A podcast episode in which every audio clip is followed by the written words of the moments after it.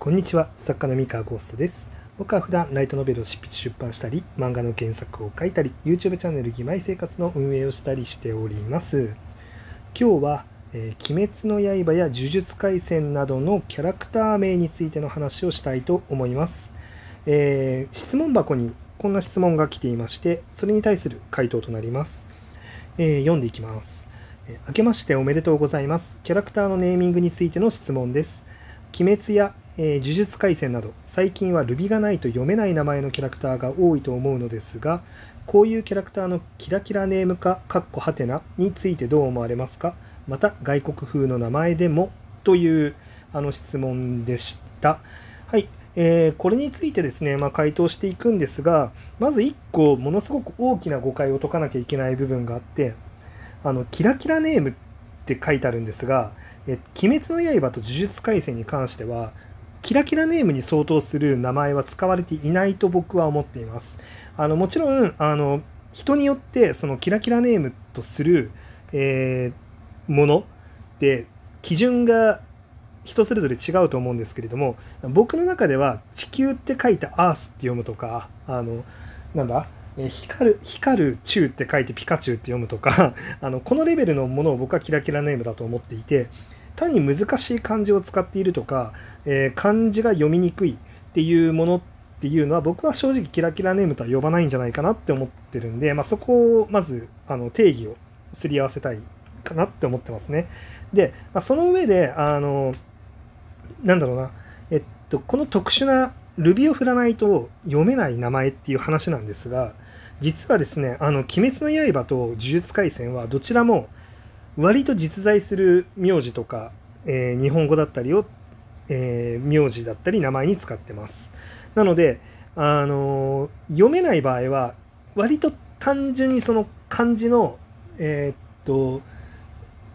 なんだろうあんまり触れることのない漢字だから読めないっていうのが大きくて、えー、存在しない漢字を無理やり当てはめて読ませてるっていうのとはまたちょっと違うのかなっていうふうに思います。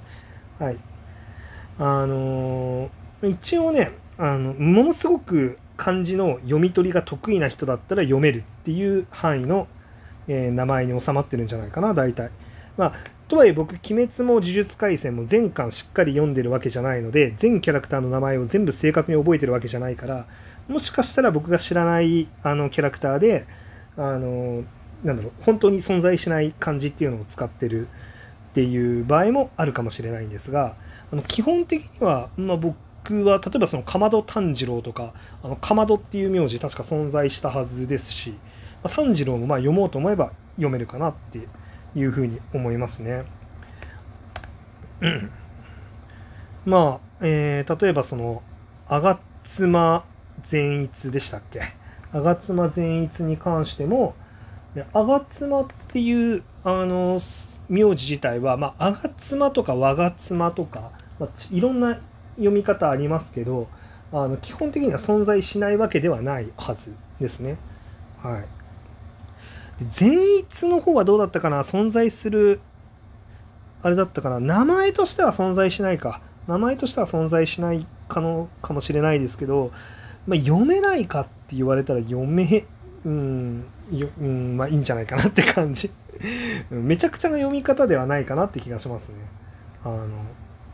まあ、善逸と書いてジャスティスと読むってなっちゃったら読めないと思うんですけど、あの、まあ普通の読み方の範囲かなっていうふうに思います。まあこんな感じでですね、あの、難しい字なんですけど、あの、割と存在はしているかなっていう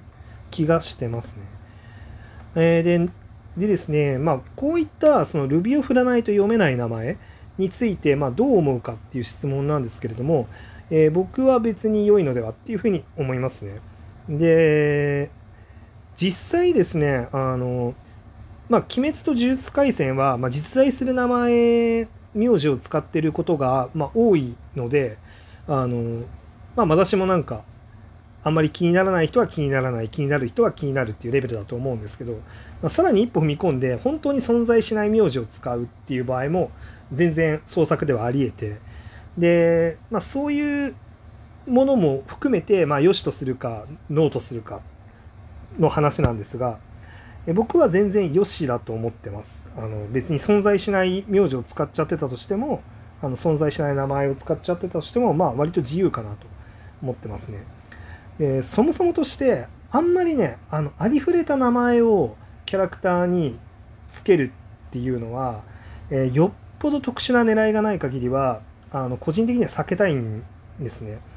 で特にバトルものとか、えーと、明確なあの悪人だったりとか悪いムーブをするキャラクターがいる場合はなるべくありふれてない名前を使ってあげる方がいいかなって思ってます。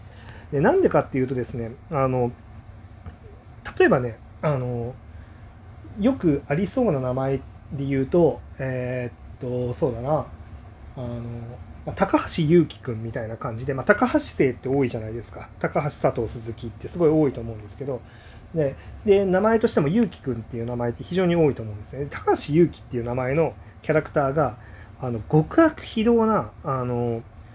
なんだろうな犯罪を犯すみたいなあの敵キャラとして描かれてしまったりとかした時に、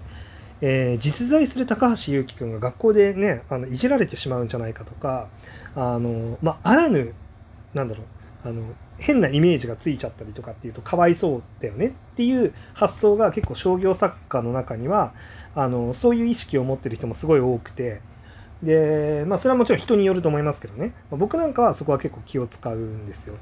だからその悪いムーブをするとかあの作中でかわいそうなムーブをするようなキャラクターに、あ、あんまり実在する名前に近いものっていうのをつけないであげたい。っていう事情もあります。なので、あの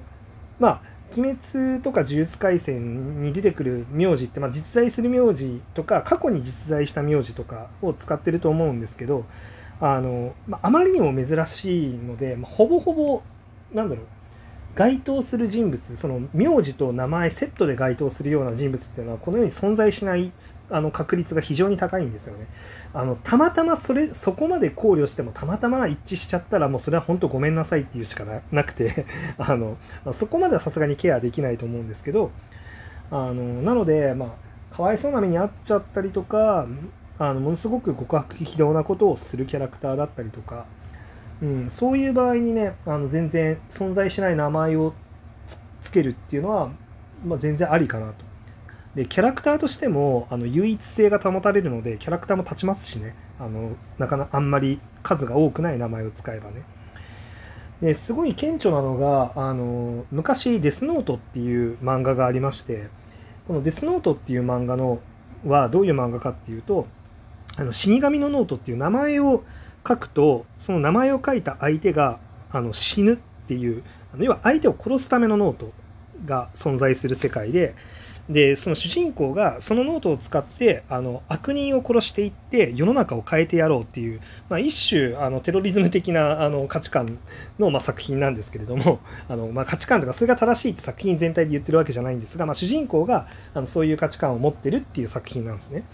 であのまあ、悪人を罰するって言ったら、まあ、いいことではある一方でやっぱり自分の勝手な判断で司法の手続きを経ずに、まあ、人を殺すっていうことを行っていく主人公なわけですよ。でこの主人公の名前が、まあ、八神ライトっていう名前で夜の神様に神で月って書いてライトって読むんですけど、まあ、これって言ってしまえばキラキラネームに近いと思うんですね。でキラキラネームに近くて、まあ、あんまり存在しない名前だったんですよ当時は。あのデスノートが流行った後にあの月って書いてライトって名前を付ける人はもしかしたらね多分増えたかもしれないんですけど、まあ、当時は、まほぼいなかったんですよ。であのなので基本的にはその八神ライトっていう存在は本当にその漫画の中のそのキャラクターだけ。だから現実であのそういう悪魔的なあの犯罪を犯すようなあのやつなんだお前はっていう感じでいじられる子っていうのは当時いなかったはずなんですよね。そうでまあこんな感じであの、まあ、別に存在しない名前ですけど八神ライトってそれは別に主人公の名前にするっていうのは僕は正しいというと傲慢ですけどあの当然の判断だったんじゃないかなっていうふうに思ってます。はい、でまあそうですね、まあ、そういう気を使うっていう部分もありありつつあの、まあ、やっぱり単純にねキャラクターの固有のえ印象としてあのやっぱり記憶に残るあの名前じゃないと要はそのそのキャラクターって特別だよねっていうふうにあの思ってもらうためにはある程度あのこの世にあんまり存在しない名前っていうのを、まあ、使った方があの人の記憶には残りやすいかなって思う思うので、まあ、別にキラキラネームでも全然いいんじゃないですかっていうふうに思います。はい。まあ、ただね、作品の狙いによってはあのあのあんまり特殊な名前つけない方がいいあの作風もあって、例えば現実に地に地に足のついた青春ものとか恋愛もの書きたい場合にあのあんまりあの突拍子もない名前をつけちゃったりとかすると本当にこの世界に存在するのってこう首をかしげてしまうこと しまうようなねあの作風になっちゃう可能性もあるんであのそういう時は結構気をつけけて、まあ、現実にいそうな範囲だけどあんまりいない範囲っていう塩梅を狙っていくってことは、えー、まあまあありますと。はい、で外国風の名前でも同じですね。あの造語で造語っぽく作る場合もあればあの現実に即した名前を作ることもあるけどやっぱりあの悪いことをさせるキャラクターとかになってくるとあんまり存在しなさそうな名前を頑張ってつけるとかあのなんだろう、えー、宗教的にあんまり問題ないなさそうな名前を頑張ってつけるとかあのそういうあの気の使い方はします。でその上でやっぱり印象に残りやすい字面だったりとかあの口触りっていうんですかねあの喋った時のあのピンとくる感じ、うん、を大事にして名前は付けています。はい、というわけで、まあ、キャラクターのネーミングについてのお話でした。というわけで今日のお話は以上でございます。それでは皆さんおやすみなさい。失礼します。